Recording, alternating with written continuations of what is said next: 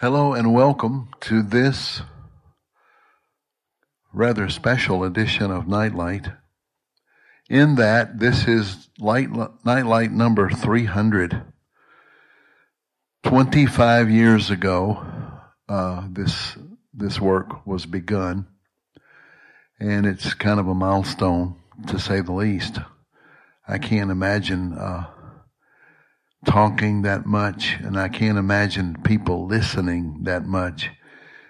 You know, it, uh, it's always anybody who talks for a living, especially if they have any respect for Scripture, is a little bit daunted by the fact that they make their living talking. I don't make my living talking. Mine is even more serious than that. A broadcaster or a lecturer might make his living talking.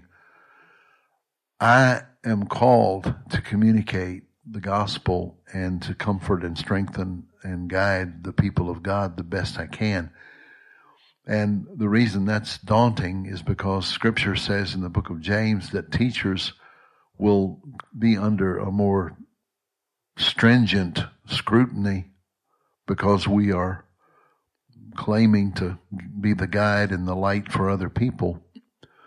And also, the book of Proverbs warns that where there is much speech, there is almost unavoidably much error. Or from a line in Ben Hur, where Pontius Pilate says to Ben Hur, "Where there is great power, error also is great." I'm, I feel the weight of that, even though we're no big deal and we're not some great organization. I'm still very much aware of the weight of responsibility uh, of coming into the homes and minds and private lives of hundreds of people, and we don't, we really don't know how many people because of the the web uh, availability. But I'm aware of of. Here I sit in my little study looking out the window at the bluebirds and the rabbits and the squirrel that I would like to knock upside the head with a stick. And uh, I'm aware that what I say and what I think gets communicated into a recording device that gets communicated into your private world, and to some degree or other has influence, whether for good or for ill, on your life. And when the Scriptures remind me of the responsibility that I have uh, in in in that, then uh, I do this with a great deal of preparation and prayer and uh, godly fear, as well as deep gratitude to all of you. So on this three hundredth anniversary of Nightlight, I, I want to take some time away from the rather demanding subject of righteousness and justice, which we have been looking at for the last couple of sessions, and which we will, Lord willing, look at uh, in some to come, and just go back and uh, review some issues and uh, questions that people have had, uh, more recently, I suppose, because we, we have new people from time to time that ask questions about uh, how Nightlight functions and how it started and so forth. That could be terribly boring for many of you who've been around for a while, but uh, I'll try not to dwell on the things that I know are just absolutely common knowledge for all of you. But the first question that people often ask is, Uh, how, how Nightlight began. And some of you who have been with us for uh, even from the beginning, twenty-five years ago, may not know that Nightlight began when Mary was in a conversation with our Hebrew mentor and close, close friend, Dwight Pryor. When Dwight just casually said to Mary over a cup of coffee one day, "Why don't you and Clay do a monthly message so that the people that are interested in what you do and what you teach have some regular means of uh, of interacting with you, and it also will give Clay an outlet to communicate on subjects that he doesn't have opportunity to uh, expand on in the more public meetings. At that time, twenty-five years ago, Mary and I were on on the road literally some two hundred days out of every year. Um, that, of course, changed as the children came along, and uh, we had to adjust some of that. But in those first few years, uh, we were gone way more than we were here. And uh, if it wasn't for the service and, and help and uh, integrity of John and Natalie Benson, who laid their life down to run the office and run the ministry while we were gone so much, we we could not have done it. But uh, when when Mary and Dwight presented this idea to me, I thought, well, nobody wants to hear me talk that much, but I don't think they would ever want to do it on a regular basis. But uh, thankfully, they overrode my opinion, and Mary began to oversee the development of Nightlight. And uh, so the first year or so, we, we just took we took the topics that were most difficult to communicate in the conferences where we were teaching uh, publicly, and we expounded on those topics in an hour-long message every month. And lo and behold, much to my surprise, uh, several hundred people wanted it to keep coming. I, I really was naive about it. Uh, I'm not trying to portray myself with some kind of false humility. Uh, I don't think I'm ever too guilty of humility, false or true. But I really didn't think there would be a need or a desire for it. But then we began to hear from people in conversational ways, as well as, well as letters and, you know, phone calls, saying, you know, this is really helping me. Please keep it coming. And uh, I didn't understand why, but I just kept plugging away at it, and it continued to grow. And so uh, that's just kind of the basic beginning. Other other times people will often ask, why do you call it Nightlight? How did that come about?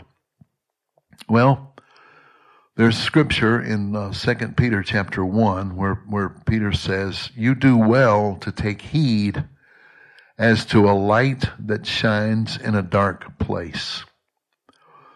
And uh, at this time in our lives, we, we were beginning to really encounter on a wide scale uh, the, the, the level of spiritual pressure, pushing against the family, pushing against the ministry, uh, all people's ministries, all people's families. We begin to really feel the, the, the wind of the enemy blowing against the basic principles of, of what it means to be human. And, uh, I began to realize there were subjects that were going to have to be addressed that could not be addressed in a public setting on a Sunday morning, or even in the, the public settings of a conference where the topics were more, uh, shall we say, more adult, more, uh, more embarrassing for some people. And we began to realize that these things have to be taught, and, and so we began to be able to do that. Once a month was never enough, but it seemed to be enough to encourage people to keep plugging away in their private battles. I want to be careful not to insult the hard-working pastors who are doing quite often the best they know how with a, a very difficult task. Uh, but the local church was not equipped and wasn't set up to deal with the level of psychological, emotional, and sexual brokenness that was beginning to erupt on a larger and broader scale throughout the nineteen nineties and on into the beginning of the new millennium. And uh, most pastors, uh, of course, this is common sense. I hope we all understand this, that most pastors, it's all they can do to take care of their own wife and children and lead the body of Christ in the basic principles of body life. But it, it got to where by the nineteen nineties, pastors were being uh, pulled on to be uh, guidance counselors and marriage counselors and financial counselors and C E Os of a corporation, so to speak, uh, as well as uh, all the other demands placed on a pastor in the American church system. And beside the fact that the American church system was at that time terribly lacking in common sense, in that one man can't possibly take care of uh, more than uh, his own family and a few others. Uh, we saw in that era uh, uh, just a, cata- a cataclysm of breakdowns. Uh, hundreds, hundreds of pastors were leaving the ministry just out of exhaustion.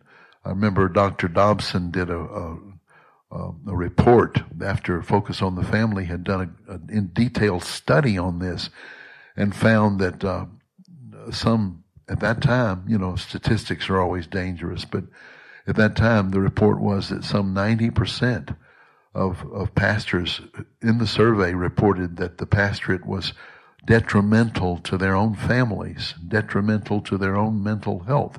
That should not be. It, it would not be if we had followed a more biblical pattern of church hierarchy and church government, but it is what it is, or it was what it was.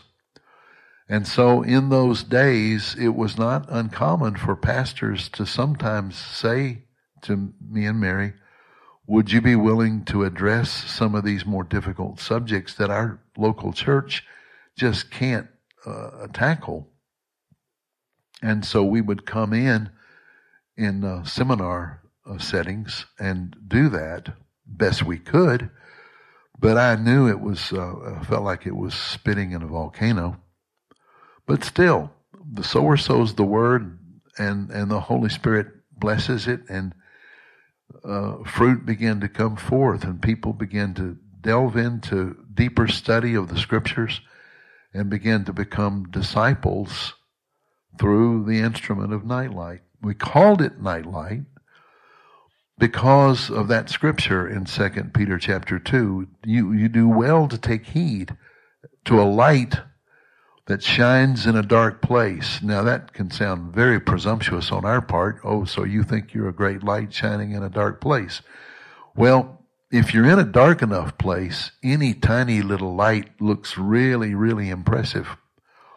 And so, yes, to be honest, in the midst of a great deal of darkness that was beginning to become ensconced in Western culture, especially American, American culture, we felt that what we were communicating was a, was a great light.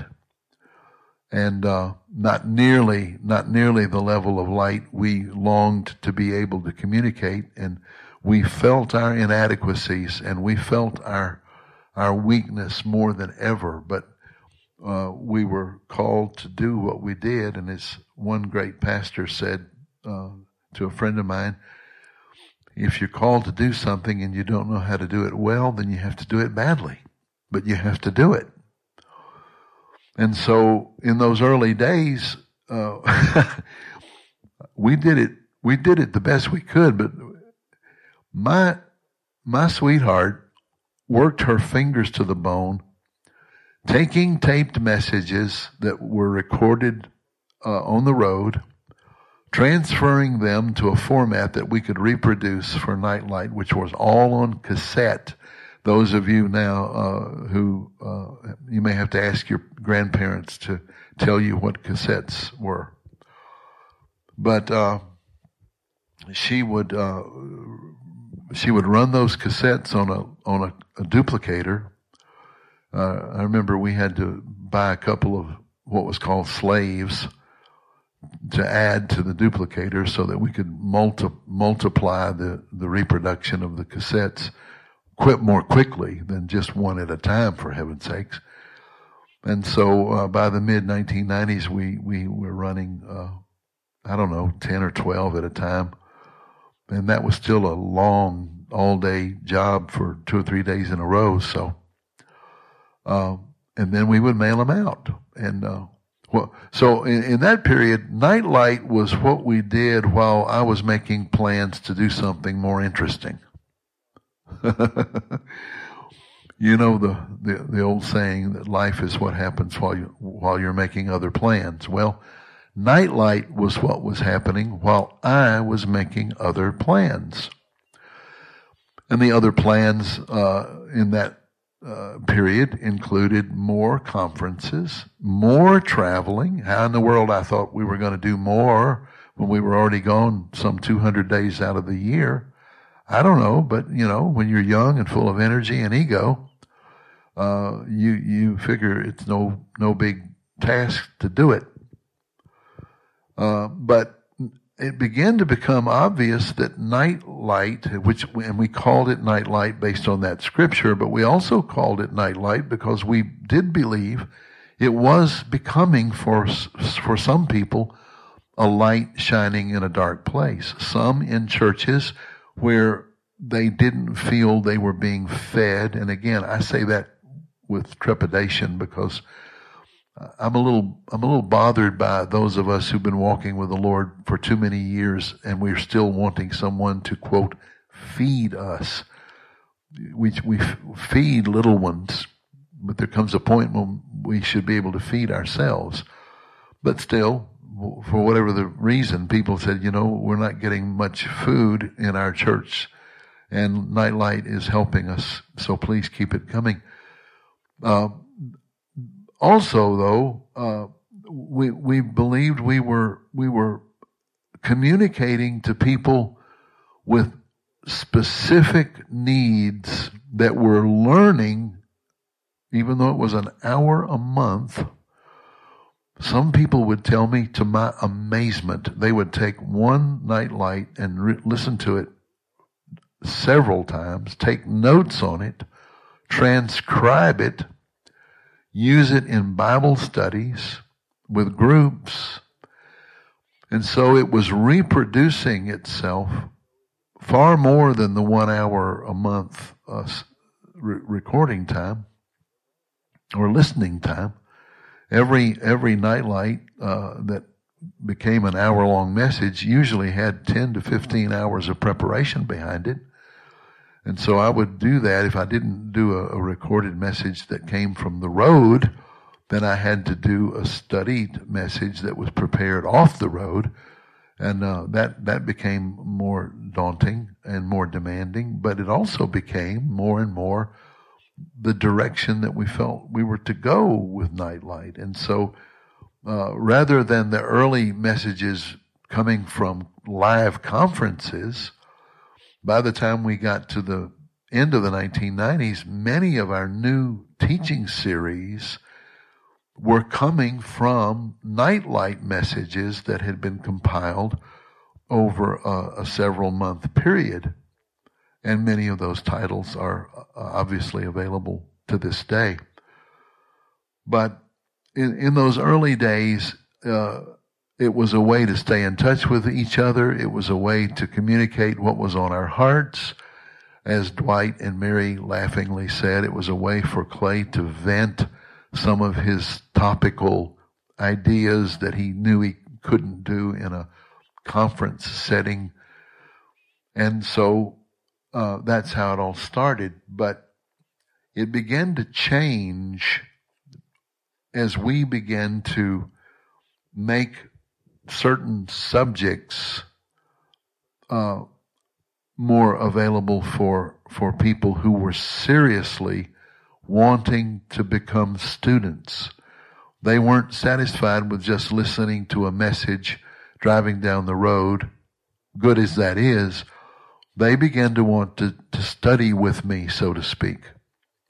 Now, please notice what I'm saying. I didn't say they were learning from me.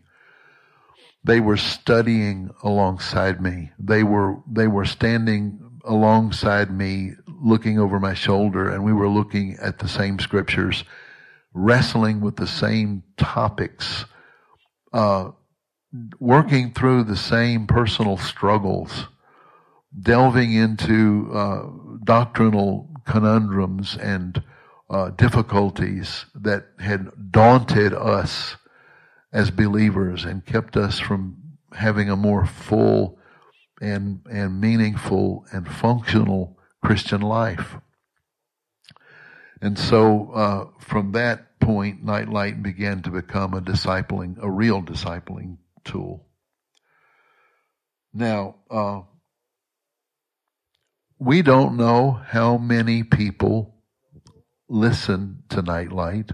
It went from cassette to C D. I remember the day when Mary had to send out the notice that we would no longer be able to make cassettes available.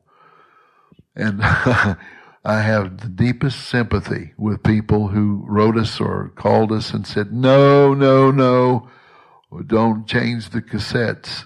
Uh, for those of you who are too young to even know what that's about, you know, when you spend thirty or forty years investing in a certain means of of uh, audio accessibility, then it all changes. You've got a huge financial investment in uh, in all of that, and it's hard to give up. It's also hard to just change for for change's sake. You know, it's just as we get older, it's harder to change.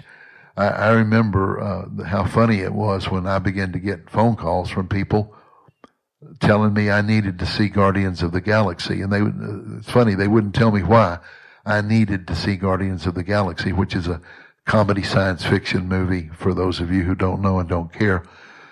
But when I finally did see it, it didn't take me but th- th- thirty seconds into the opening credits for me to know why they were uh, saying that, because this this space cowboy is riding around the universe uh, listening to a cassette player. Uh, listening to seventies rock and roll on his cassette player.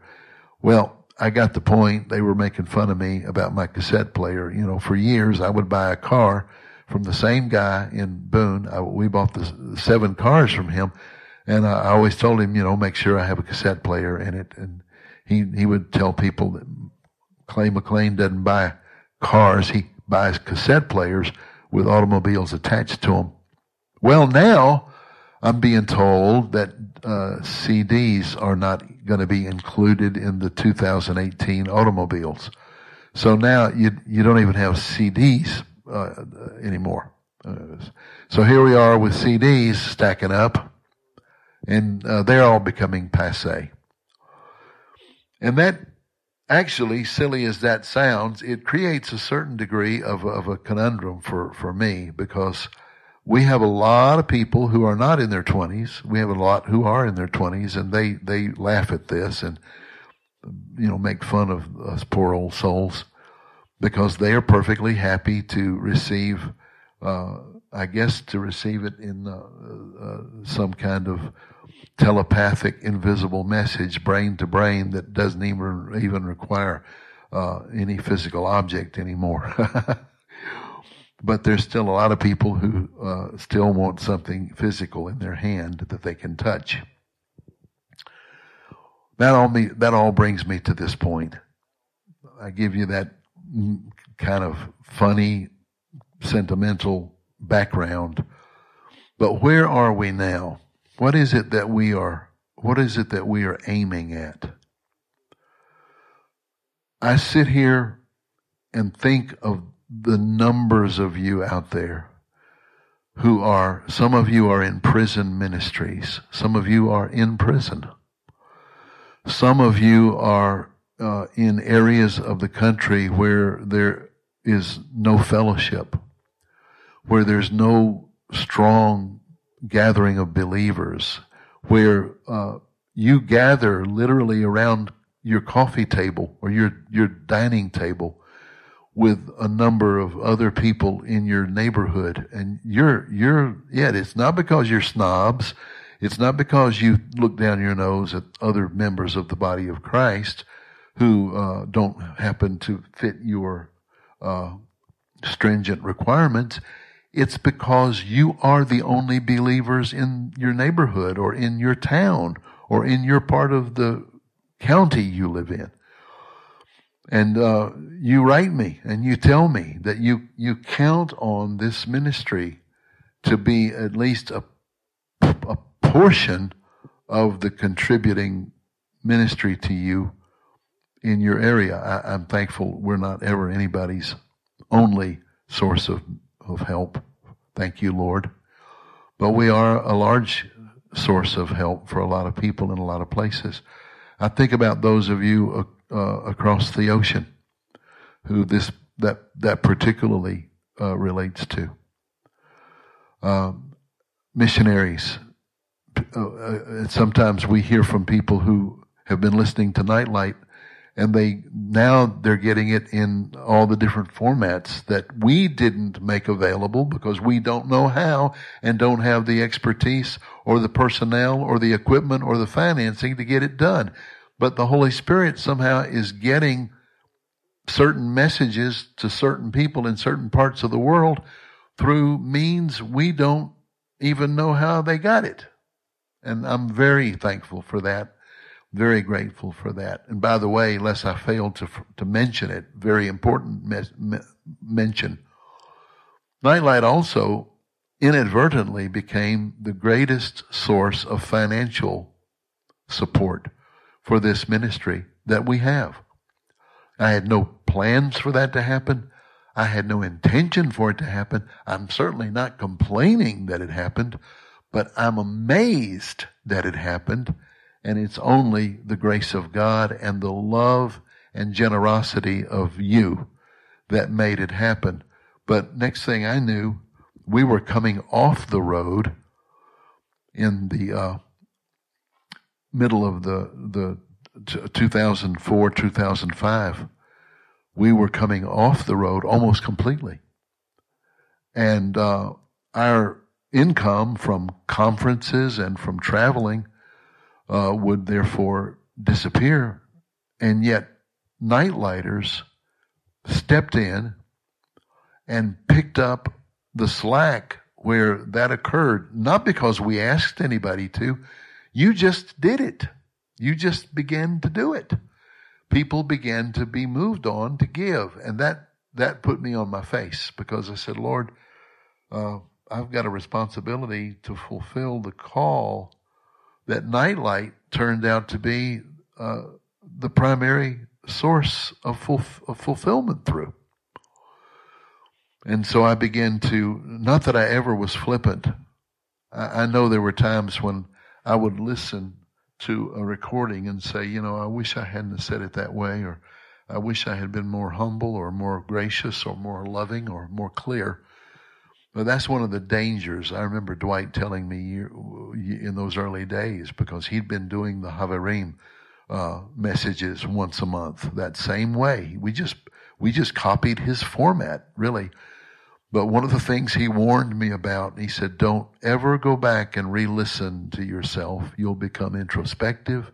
You'll become hypercritical. Or worse, you'll become really impressed with your prowess.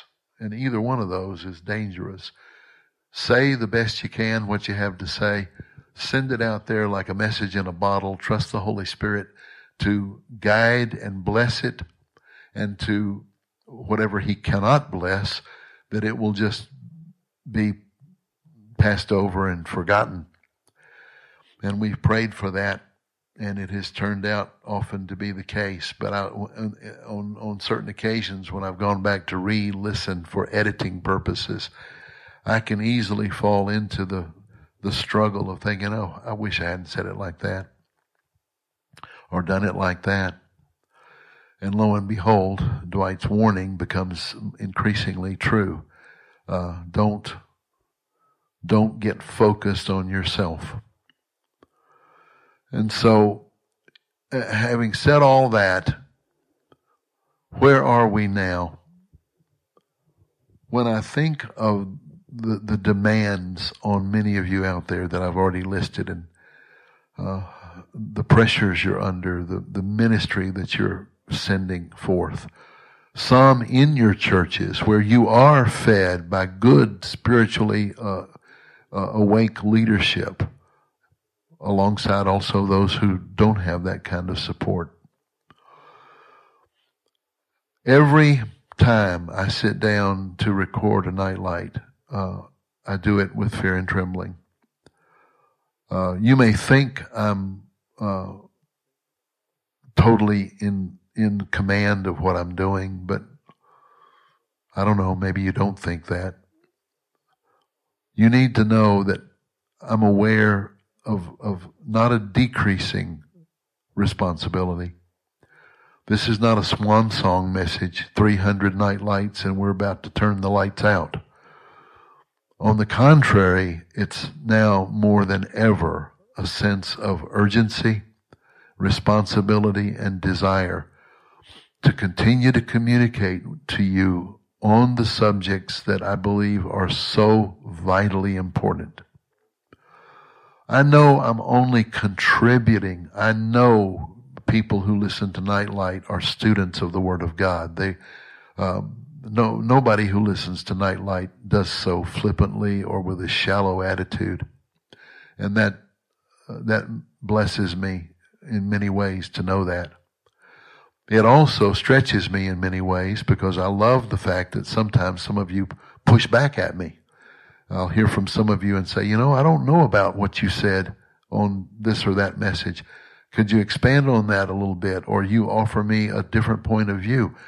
That to me is the way it should be. Nobody should be pontificating down from the ivory tower to you. We should all be learning together, wrestling through things together. See, one of the things that makes the fellowship, see, uh, D- Haverim uh, that Dwight uh, initiated and taught us how to do. Uh, Haverim has to do with a, a, a gathering of friends around the Word of God, seeking to study the Word together. There's no, there's no uh, guru uh, handing edicts down to other people. And again, I'm not saying that to be disrespectful to pastors in pulpits. Thank God for great pastors in great pulpits who are trying to speak the Word of God the best they know. But uh, we've got to get away from a, a format of pulpit preaching if it is the only way of approaching the Word of God that people are being taught through. That is one of the, as good as pulpit preaching and as important as it is. I mean, we just saw the passing of the greatest preacher in the history of, of the gospel in some ways. And Billy Graham's passing hit me much harder than I thought it would. You, you thought, well, my goodness, he's nearly one hundred years old. Uh, what, what do you expect? But, but when he passed, uh, I wept. And one of the reasons that I wept is I knew is a, clearly as I know anything, that it was the end of an era and the end of uh, uh, what we grew up with as uh, Christian culture. And uh, uh, what I mean by that is uh, his passing marked in my heart and in the hearts of others I've spoken with a, a time of transition for the way the body of Christ thinks of itself, the way it operates in, in discipling and in ministry to uh, to one another. And so as as great as, as the need is for good pulpit preaching sometimes, uh, I, I, I don't want to say this in a way that makes you think I'm being critical of it. I'm thankful for great preaching. I love great preaching. But sitting in a pew once a week or even several times a week, listening to someone preach to you, uh, that might have been an adequate diet for us in the fifties and the sixties, even in the seventies. But by the nineteen eighties and the nineties, it began to be clear that we need to be discipling and we need to be discipled. There needs to be a serious approach to the Word of God that uh, has not been part of the the the lifestyle of most Christians up until that time. And so I'm thankful for all the proliferation of ways to study and ways to access preaching and ways to access Scripture that has been, un, it's unprecedented in, in the history of, of the world. That's that's something we we need to keep in mind. Uh, the great progress toward worldwide evangelism that is moving forward like a locomotive.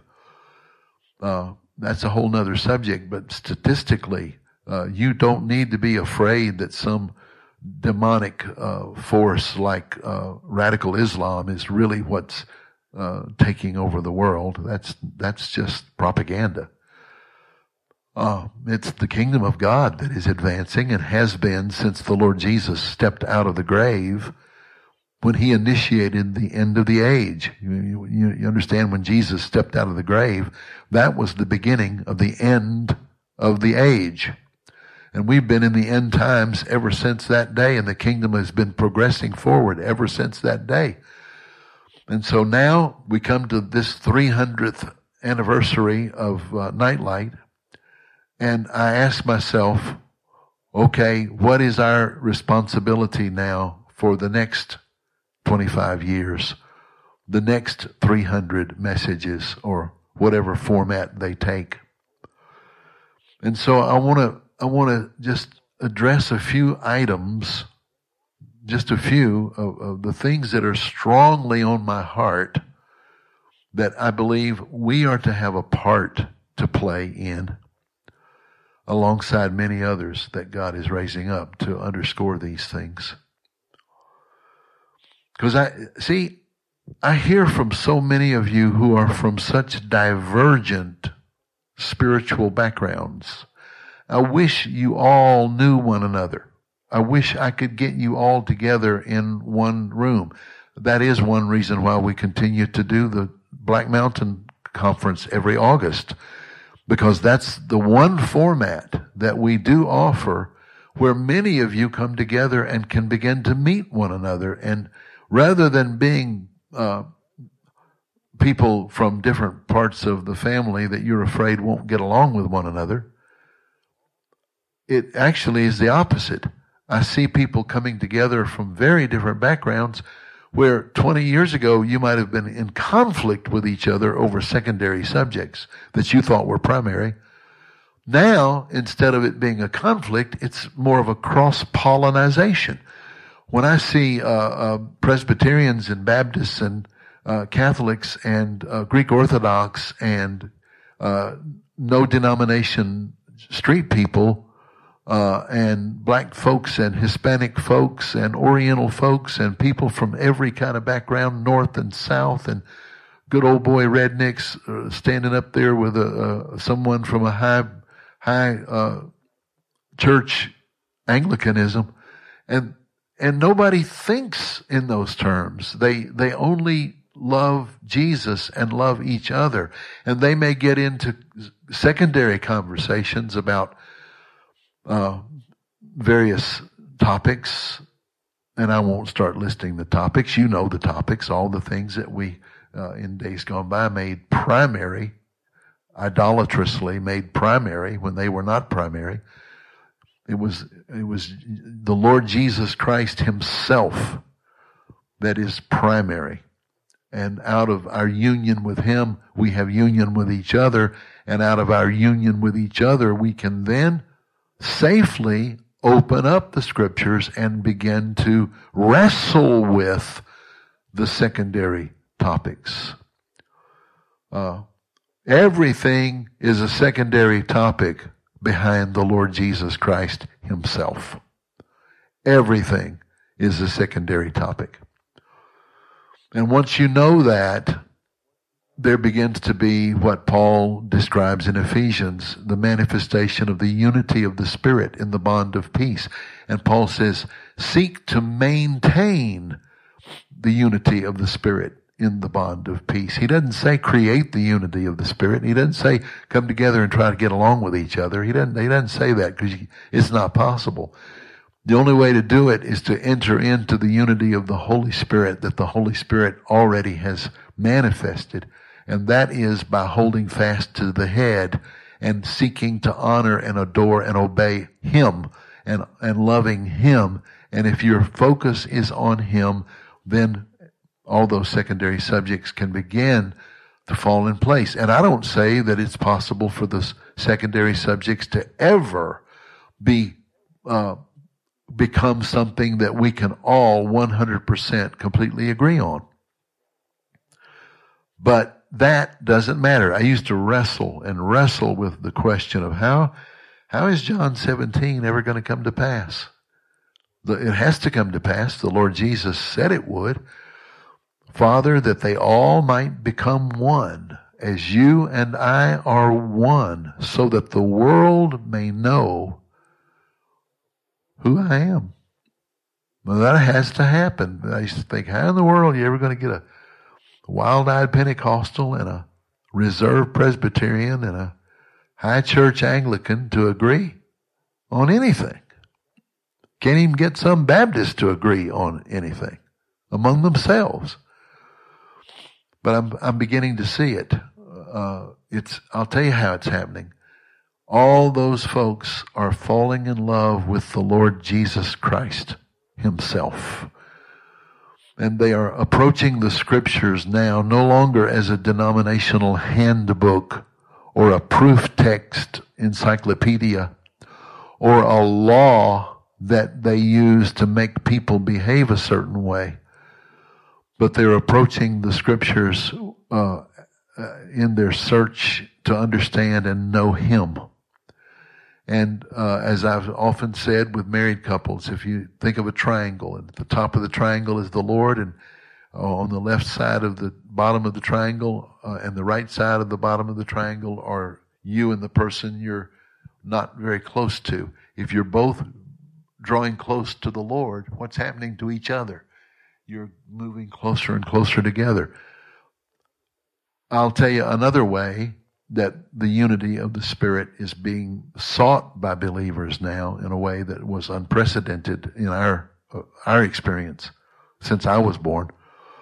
And that's resistance. I'm not going to say the word persecution, because we're, there's not any real persecution going on in America compared to the persecution suffered by our brothers and sisters around the world. But we all know now that that is not out of the uh, realm of possibility and probability. That open, true, real persecution uh, will become the normal experience for those of us who are seriously following the Lord Jesus Christ and are not compromising with the world, the flesh, and the devil. And that Uh, that has a, a very unifying effect on like-minded believers. Uh, like an army that uh, tends to fight each other when they're stuck in the barracks with nothing else to do, but let an enemy arise and all of a sudden the inter-fighting uh, uh, is is dropped, and uh, the, the army becomes one in opposition to its invading enemy. Uh, that's happening more and more. And so what I want to what I want to get across here in the closing moments that we spend together is, what do I see as the most desperate issue? I know I say that all the time. Everything I talk about is, this is the most important thing that we could address. In fact, I'm pretty certain it was just a few weeks ago that I did a message in which I introduced it by saying, if I only had one thing to say and only had one opportunity to say it, I believe this message is what it would be. And in that context, that was true, and I'm not contradicting myself when I say that there may be other messages that I feel just as strongly about, but in in the closing moments that we have here shortly, I will address what I do believe is above all the most important thing that we are called to do in Nightlight. But before I get to that closing statement, let me just mention a few things that I have strongly on my heart that I do want to address in days to come. We're in the, the midst right now of a study on the subject of righteousness and justice. Huge subjects. The reason they're huge subjects is because righteousness and justice are two words that we use all the time, especially righteousness in a religious setting. And as a result of it being used in a religious setting, it gets drowned in obscurity of meaning. We don't really know what it means. We hear the word justice used in a more worldly context, and again, we don't really know what it means from God's perspective, which is the only perspective that matters. And so we're we're delving into that. Now, you can't address those subjects without eventually leading to the study of the atonement, the cross, the incarnation, the blood of the Lord Jesus Christ, and what the cross was about. Um, again, nothing I'm mentioning here can be adequately addressed in one hour a month, even if it's done in a series. Uh, other areas that uh, I, I feel strongly have to be addressed more specifically. Not because I think you don't have access to other teachers who can maybe address them more more clearly than me, but for whatever purpose God has me moving in these directions and has you listening, I pray that we can uh, make the best use of our interactions uh, on these subjects. But uh, uh, the other thing that I want to address, and I haven't addressed it, not because it's not obviously a huge subject, but because it's so huge. And that is how do, how do we deal with the ever-increasing disintegration of sexual identity in the culture? How are you and I to be prepared to know how to address it? Um, that would take uh, a, a, a good deal of, of doing. But I want to do it. We have to do it uh, if if I'm to stay true to the, the calling. I, you know, people ask me, what exactly do you feel like your place is in the body of Christ? I, I get that question only in the context of classroom settings. But the only answer I can give is I'm a watchman. I'm a watchman. I stand on the walls and I see what's coming. And I try to sound the alarm as clearly and fairly and truthfully and compassionately as I can. Sometimes it may not sound compassionate. It may sound like I'm yelling and screaming that the house is on fire, because it certainly is on fire in many ways. But being a watchman means not just sounding the alarm, but offering answers where it's possible to offer them. Another area that I'm very concerned about, that we hope to address more in days to come, is helping the church begin to move in the operation of the healing gifts of the Holy Spirit. And I don't want to, I don't want to be condescending or unnecessarily ironic when I say that it's really beyond my imagination that there's still people in the body of Christ that cling to and adhere to and propagate the foolish and meaningless and useless doctrine of the cessation of the gifts with the passing away of the apostolic age. Um, to me, that's saying that at the time the, the, the tools that we need the most are no longer available at the time they are needed the most, which is now. And the tools are uh, the gifts of the Spirit. Well, these are all huge, huge subjects. And uh, we will continue to delve into them as much as possible, God helping us. But in closing, in the few moments that we've got left, I just want to ask you uh, to consider this. No matter how much we delve into those topics, as important as they are, I think of what Paul said in First Timothy chapter one, where he says to Timothy, the goal and aim of our instruction is love out of a pure heart and real faith, sincere faith, and a clear conscience.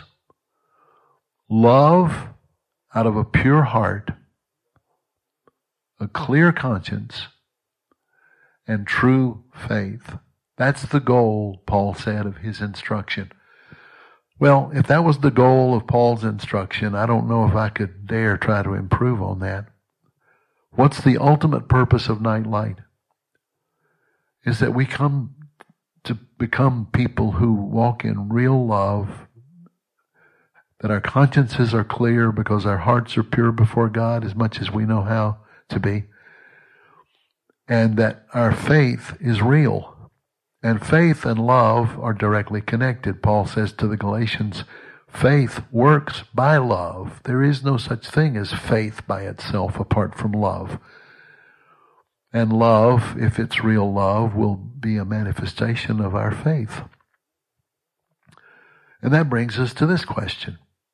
What is love? John Lennon sang, all you need is love. What did he mean by that? How do you how do you wrestle through these these thorny questions when language is so hard to interpret and the, the, the, the meanings of words change from generation to generation, and in certain contexts one word may mean one thing and the same word may mean something completely different? How do you wrestle through that? Uh, I read a few days ago, kind of a, it's funny, but it's also sad, uh, uh, about a little boy in a British church who was very sad. And his parents asked him why he was so downhearted. And he said, well, they, they read in the scriptures a while ago that we will all be pillars in the temple of God and we will never go out anymore. And he'd been sitting there in, in the church service just living for the moment when the last amen would be spoken and he could get out of there and get outside and play. For him, the promise of Scripture that we will be pillars in the temple of our God and go out no more was almost like a sentence to purgatory, if not hell. Well, that's a funny story, but it's really not a funny story. How many grown-ups have that same misconception and that, that same struggle? So when I say that the goal of our instruction in in Nightlight is is love, what do, what do you mean by that? What what is love? Say, well, so Clay, all, all you're going to do is just create more and more and more questions if you approach everything that way?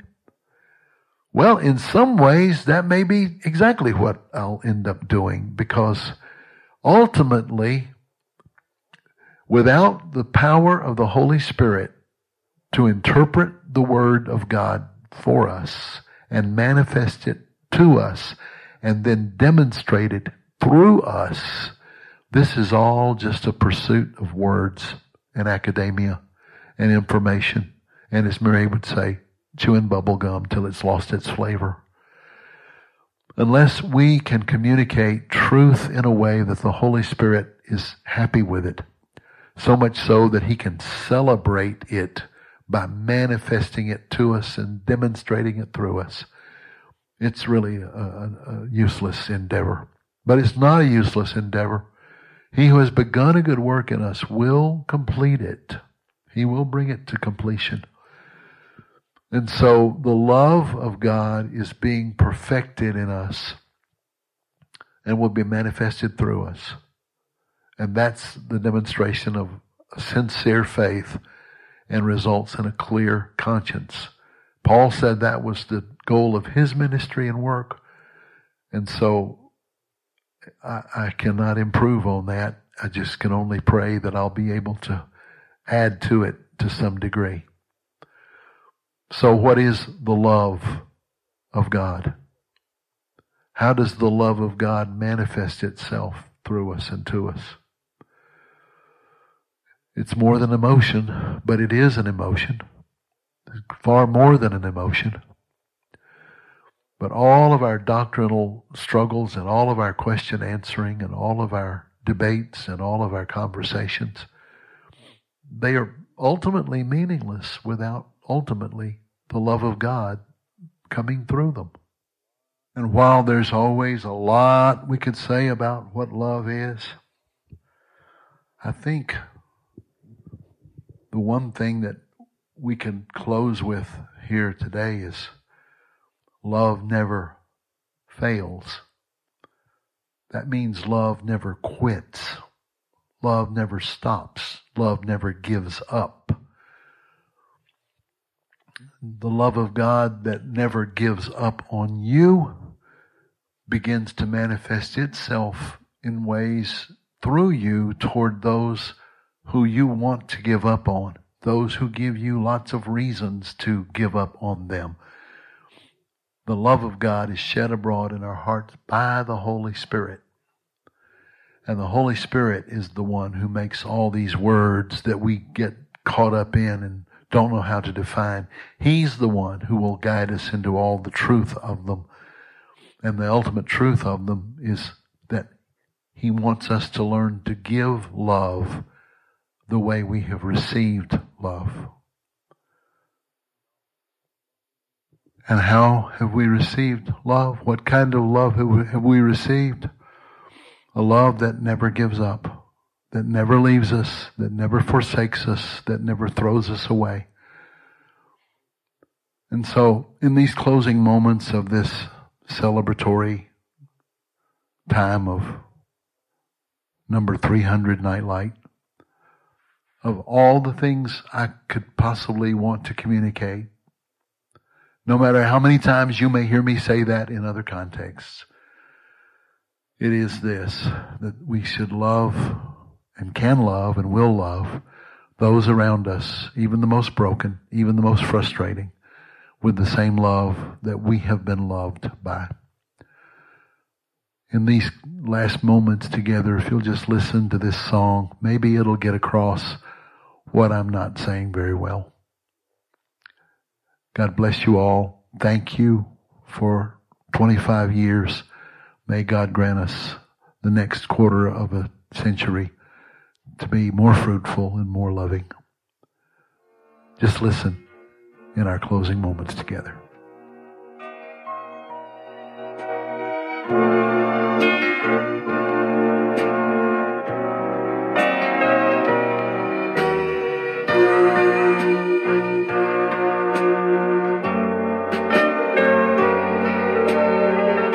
Because you've had a rough beginning,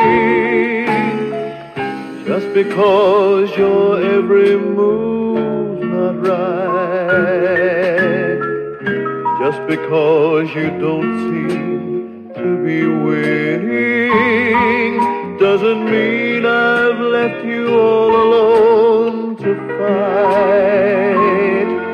Just because you cannot always feel my presence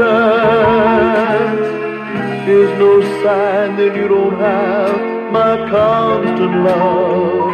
My child, if you think your mistakes cause me to turn on you so easily, then there's something that I must remind you of.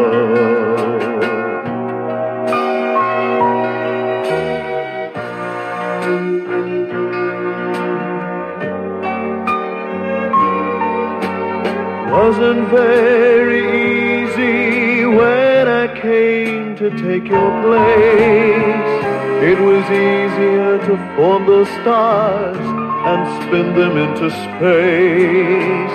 The hardest thing I ever did was hang there in disgrace. But I did it just because I love you.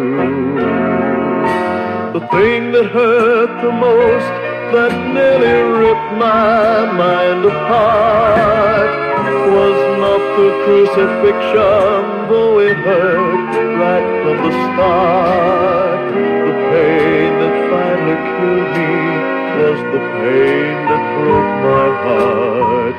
But I did it just because I love you. Into the pits of hell I went, and then three days and nights I spent in battle.